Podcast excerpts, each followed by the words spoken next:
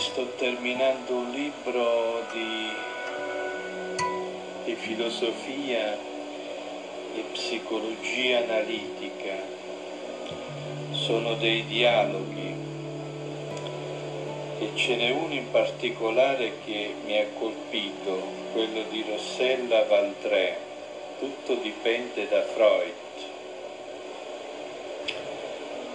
Vorrei dire che la psicanalisi non si limita a essere una cura, essa è una Weltanschauung, una visione del mondo con la quale possiamo interpretare e dare senso ai fenomeni collettivi, sociali, artistici ovvero lei risponde così alla domanda che cos'è e a che cosa serve l'analisi.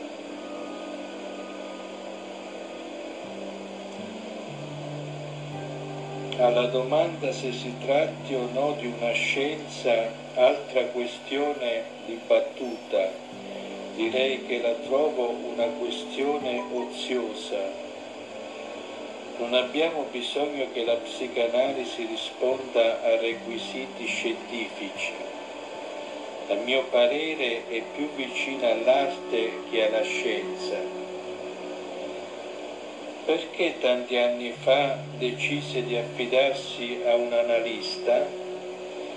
Personalmente avevo due ragioni, diventare a mia volta analista dopo la specializzazione in psichiatria e curarmi, curarmi e conoscermi.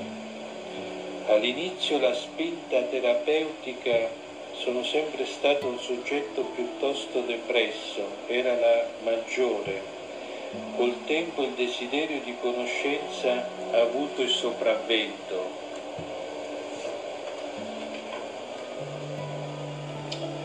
che cosa occorre per fare un ottimo analista? Ottimo non saprei, non bisogna idealizzare. Un buon analista è frutto del connubio tra talento personale, intento talento analitico, una cosa che non si impara, come non si impara nessun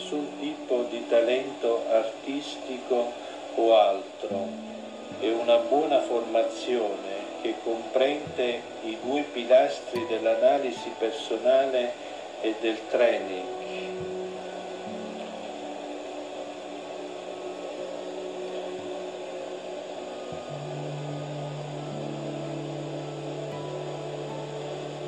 Poi ciò che diceva Bio riguardo a proposito dell'analista.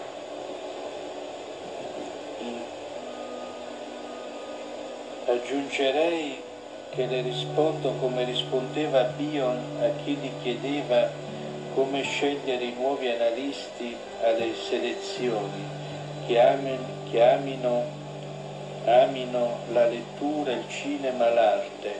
Un buon analista è un soggetto appassionato alla cultura, al pensiero, a tutto ciò che rende erotica, fonte di piacere, la parola e il pensiero.